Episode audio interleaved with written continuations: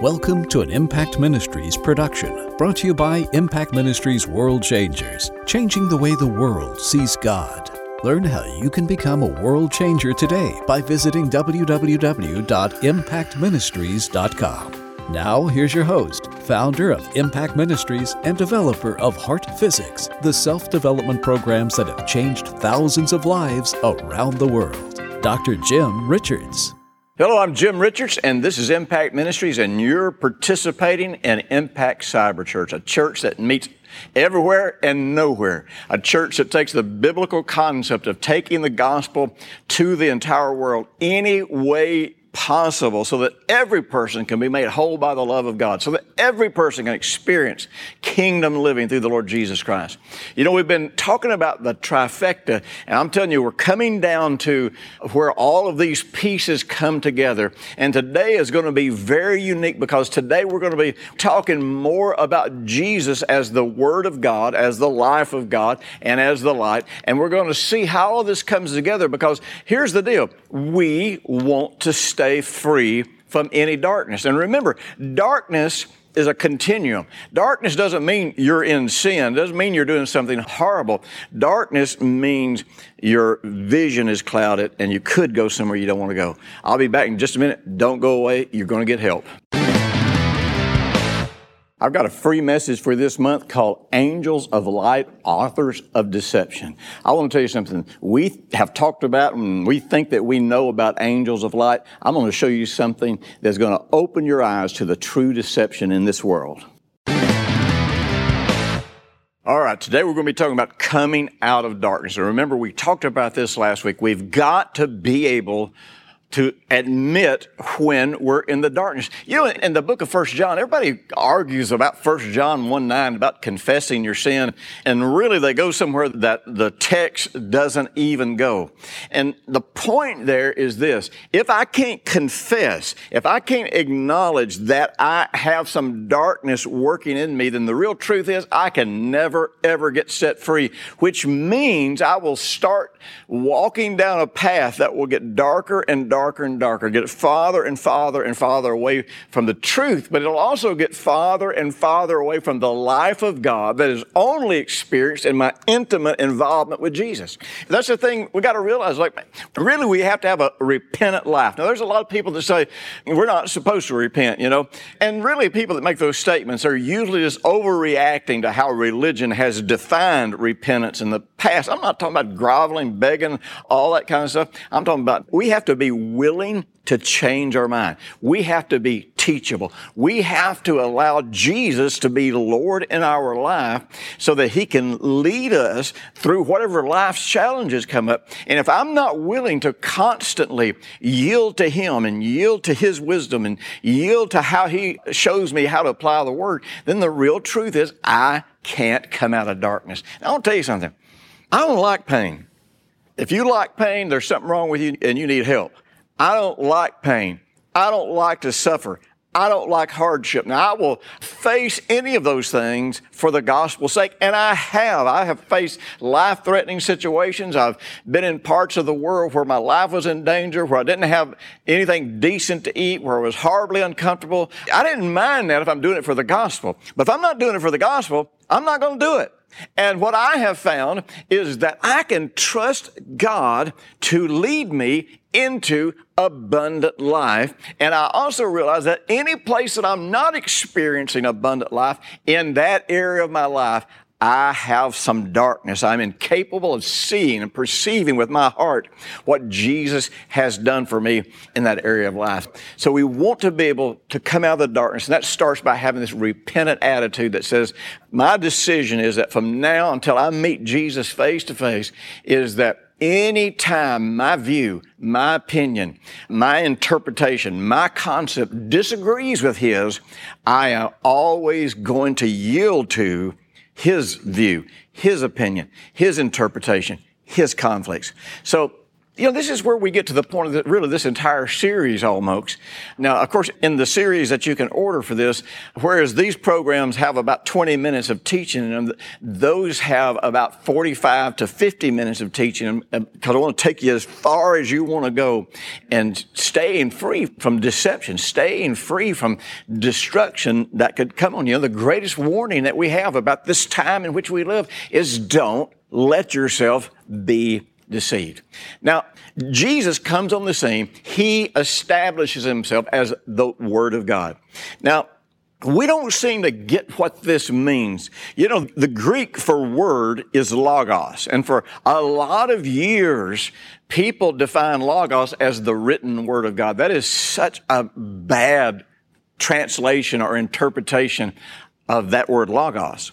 Because what we fail to understand about when God speaks His words in the Hebrew, many times, matter of fact, almost every time that it talks about God speaking, it's a Hebrew word that has more to do with what's going on inside of him, more to do with who he is, his character, what he has conceived in his own heart than it does with the word itself. In other words, the word that's spoken, which gets written down, that is only a written representation of something that had much greater motives, that had much greater intentions, that had much greater power and life behind it. And this is why the letter kills. If we just try to do the letter of the word, it kills. But the spirit of the word doesn't kill. It's still the word. We still follow the word, but we have to follow it based on the spirit of the word. And the spirit of the word isn't following the word just based on what you think the Holy Spirit's leading you, because the Holy Spirit's never going to lead you to violate or do that which is inconsistent or incongruent or in conflict with God's written word.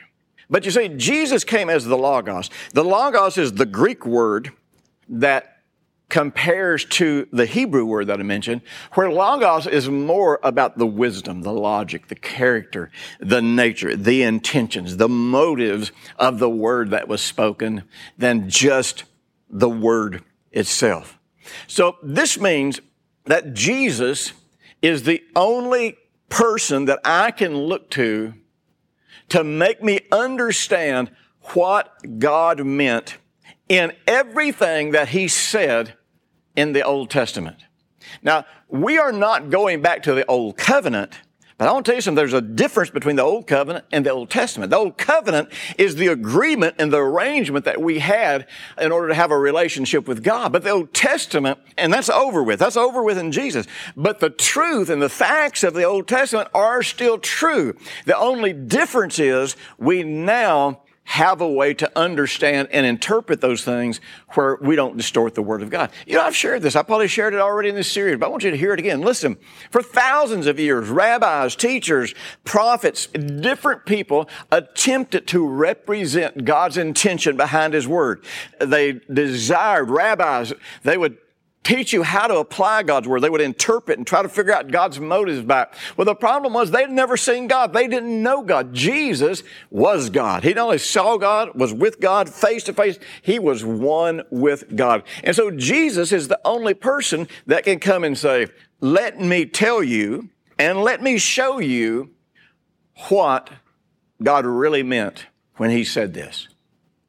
Because remember, Jesus said that we hang all of the law and all the commandments on loving the Lord your God with all your heart, all your soul, all your might, all your strength, and loving your neighbor as yourself. So that's really three things loving God, loving people, and loving yourself the way God loves you. And so if I'm to hang everything that God has ever said on that, then if I'm not interpreting the word and the events of the Old Testament from the perspective that God was doing this because of His love for His people, for His children, for those who chose to follow Him. Now, God loves the people that choose not to follow Him, but He's not passive about letting them destroy us and destroy the world. So it wasn't that God didn't love everybody, but God can only protect those who choose to follow him. If you don't choose to follow him, he's going to be trying to lead you to safety and to life, and you're not going to go. And then you're going to wonder why God let you down. But you see, Jesus showed us what it would look like You know, just like when the woman was taken in adultery, Jesus, number one, he didn't tell her adultery was all right he didn't act like this was not a problem. In fact, he warned her that if she kept doing this stuff, you know, that her life would be destroyed by it. He told a lot of people, go and sin no more. And he even told one person, you know, go and sin no more, let something worse come upon you. Jesus taught, the apostle Paul teaches, the John teaches that sin kills you. It kills you emotionally. It kills you intellectually. It messes you up in every way you can until you can't see, perceive, or believe the truth about God. Now, Jesus he gave that woman mercy. He gave her better than she deserved, even though she was caught red-handed in adultery.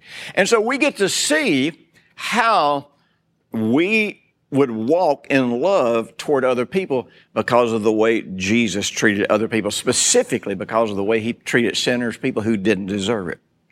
And then we get interpretation of the Word of God based on his life, but also from his teaching. Now, so many of his teachings were parables of the kingdom. And parables of the kingdom are conceptual by and large. And one of the things we understand from the parables that if I don't get the concepts then I'm never going to really understand the word. And I'm going to end up taking the literal word and I'm going to try to obey the letter of the law and it's going to destroy me and destroy the people around me. I have to look at how Jesus did this. I have to look at his interpretation. I have to look at his life and I have to look at what he accomplished through his death, burial, and resurrection. And that's where I find what the Word of God really is. Listen, I'll be right back. Don't go away. You don't want to lose the rest of this.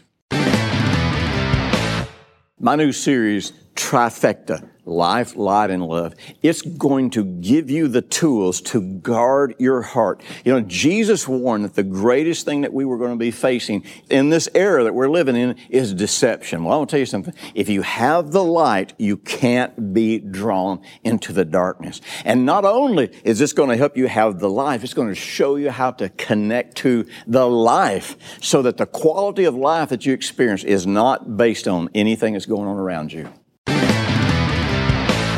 I don't know if you're getting as excited about this as I am, but I'm telling you, this is part of why we have to believe on and confess Jesus as Lord, because as Lord, He is the only person who has the right interpretation the proper representation of who God is, of God's morals, God's values, God's character. And I'm going to tell you something. If He's my Lord, then I'm always seeking to understand everything in the Word of God from His interpretation. Now, this is where it's important. Darkness isn't when we just reject a scripture or twist a scripture. That's what the Bible calls iniquity or lawlessness. I want you to understand something. Lawlessness, no law.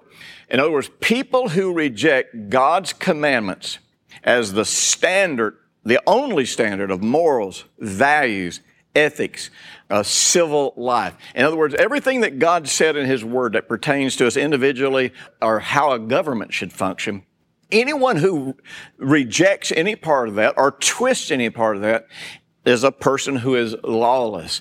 And uh, the people you cannot help, you can't help a lawless person.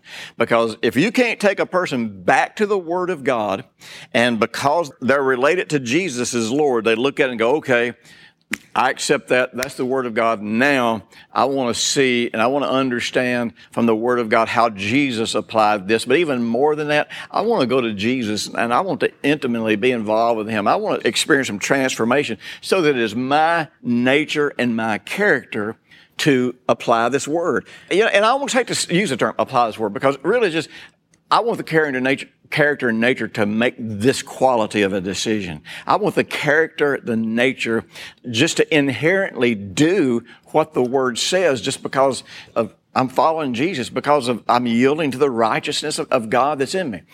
So iniquity is when you twist or reject God's word. But darkness begins when we depart from the Word as Jesus interpreted it through His life, His teaching, and the death, burial, and resurrection. So, you know, one of the questions that we've got to ask ourselves, and listen, if there's a part of your life that is not working, it doesn't matter if it's finances, it doesn't matter if it's your relationship with your spouse, and you know, you have no control over what your spouse does. I'm not trying to say that, but you have control over you and whether or not you can facilitate a good relationship with your spouse, with your kids, with your friends. You know, if you have trouble in your job, if you have trouble with your health, doesn't really matter where it is. The question I've got to ask myself is, do I interpret God's word about that area of my life based on the way that Jesus interpreted it, in the way that he treated people, in the way that he ministered to people. You know, this was one of the things that brought me to physical healing back in 1983 when I was dying of a kidney disease. And, uh, you know, I actually got an infection while I was in the hospital, and the infection was worse than the disease that I had.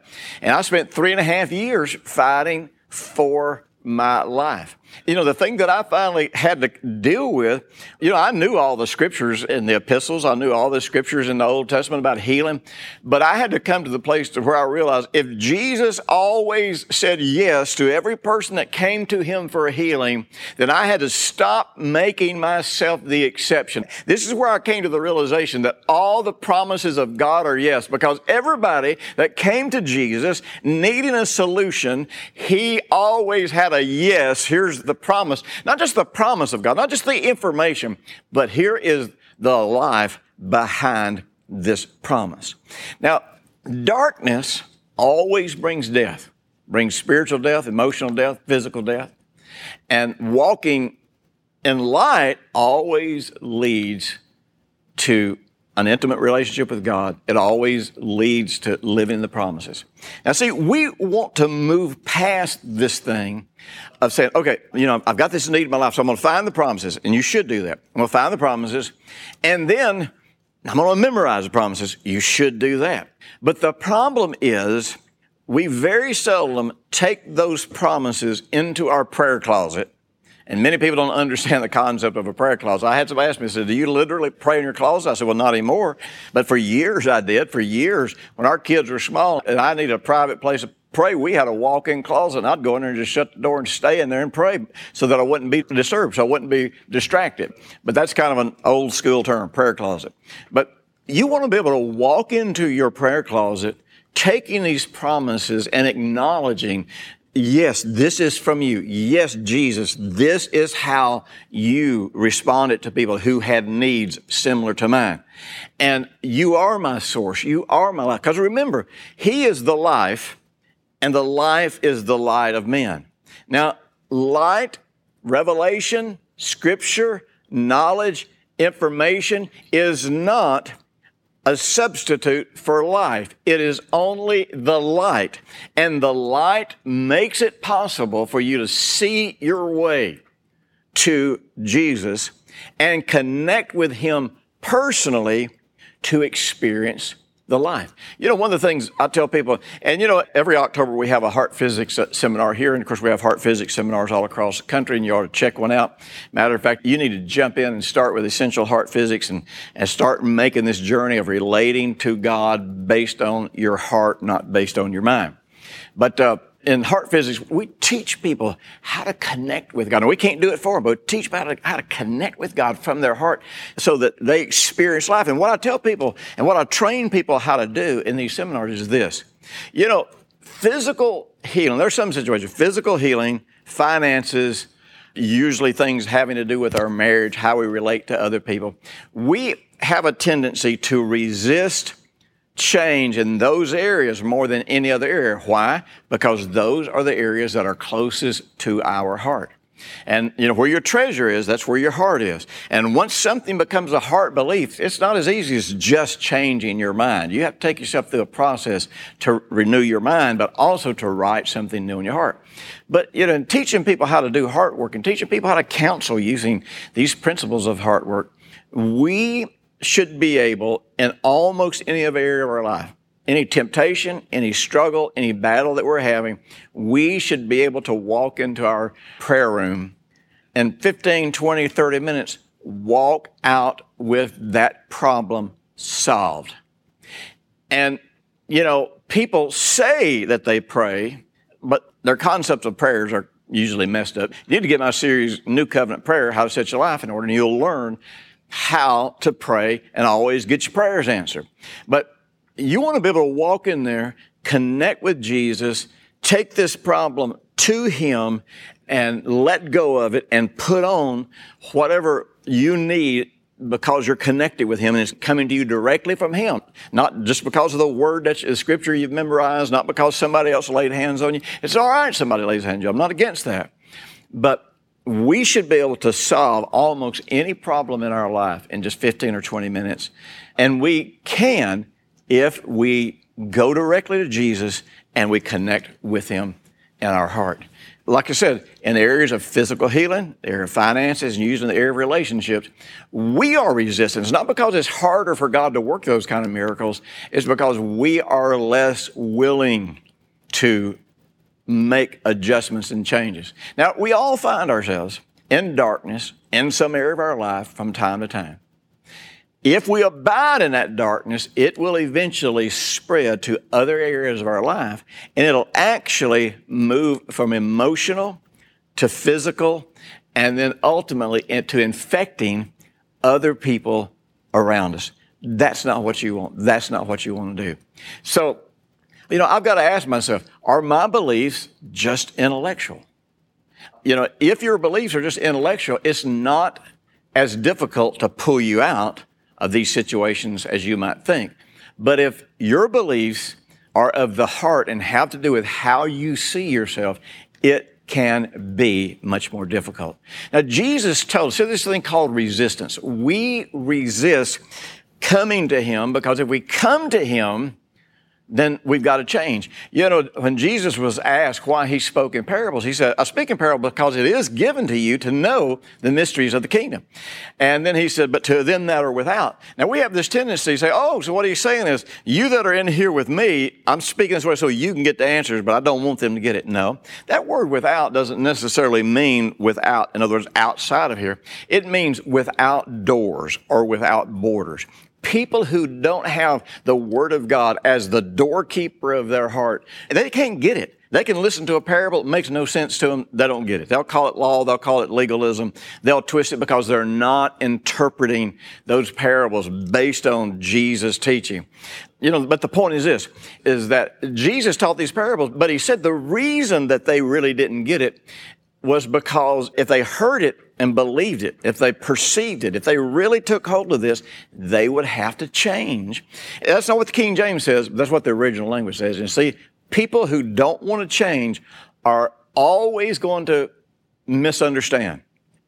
John 3:19 says, "And this is the condemnation that light has come into the world and men loved darkness rather than light." Why would men love darkness? Because in darkness they're getting what they want and they think that they can't trust God to get them what they want to fulfill their desires. He said because men love darkness rather than light because their deeds were evil. He says for everyone practicing evil hates the light and does not come to the light lest his deeds should be exposed.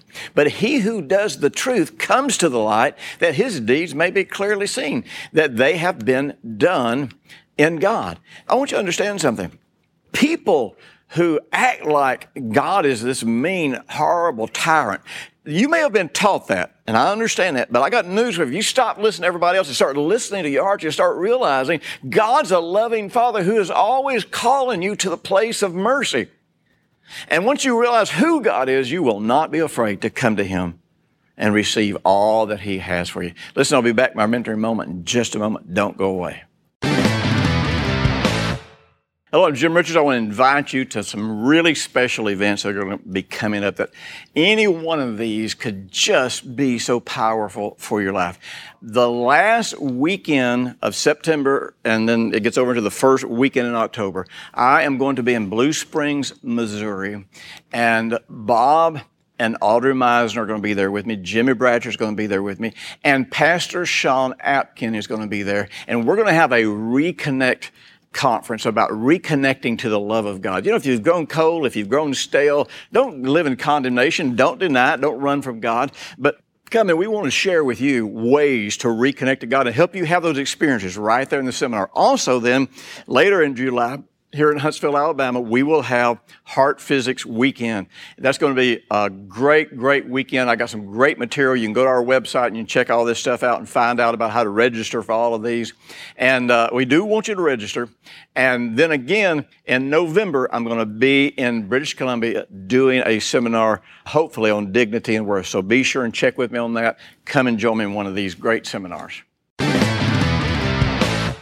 I just want to remind you that the Word of God, apart from taking that and connecting to God personally through the Lord Jesus Christ, through what He accomplished, His death, burial, and resurrection, the Word of God that is not taken into His presence really won't benefit you anything in this life. You know, it might give you some good rules to go by to know how to treat people or some good rules to go by to know how to function in society. But you can't experience transformation with just the written Word of God. You know, Psalm 119, 130 says, The entrance of your words gives life. It gives understanding to the simple. See, we take God's word and suddenly, like we have understanding.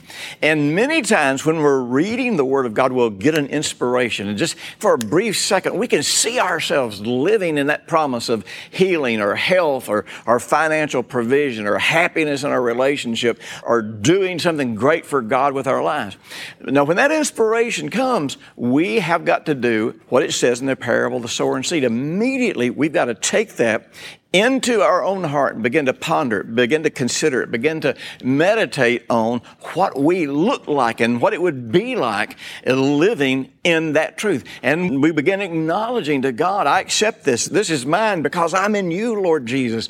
And you're connecting to Him and you're sharing in what He has given you through the death, burial, and resurrection. I'm going to tell you something. Until Christian counselors out there and pastors, I'm not trying to pick on you or be mean, but to tell you something. Until you inspire people to go beyond just what the Word says, then all you're going to have is a bunch of rule keepers, a bunch of legalists, a bunch of people with condemnation, but not many people experiencing transformation. Transformation comes because we take the Word and connect to Jesus. Thanks for listening to the weekly Impact Ministries World Changers podcast with Dr. Jim Richards. If you like what you've just heard, we encourage you to share our web address, www.impactministries.com, with friends and colleagues. Be sure to check out the resources section of our website for previous podcasts and our videos. Join us next week for another great message by Dr. Jim Richards.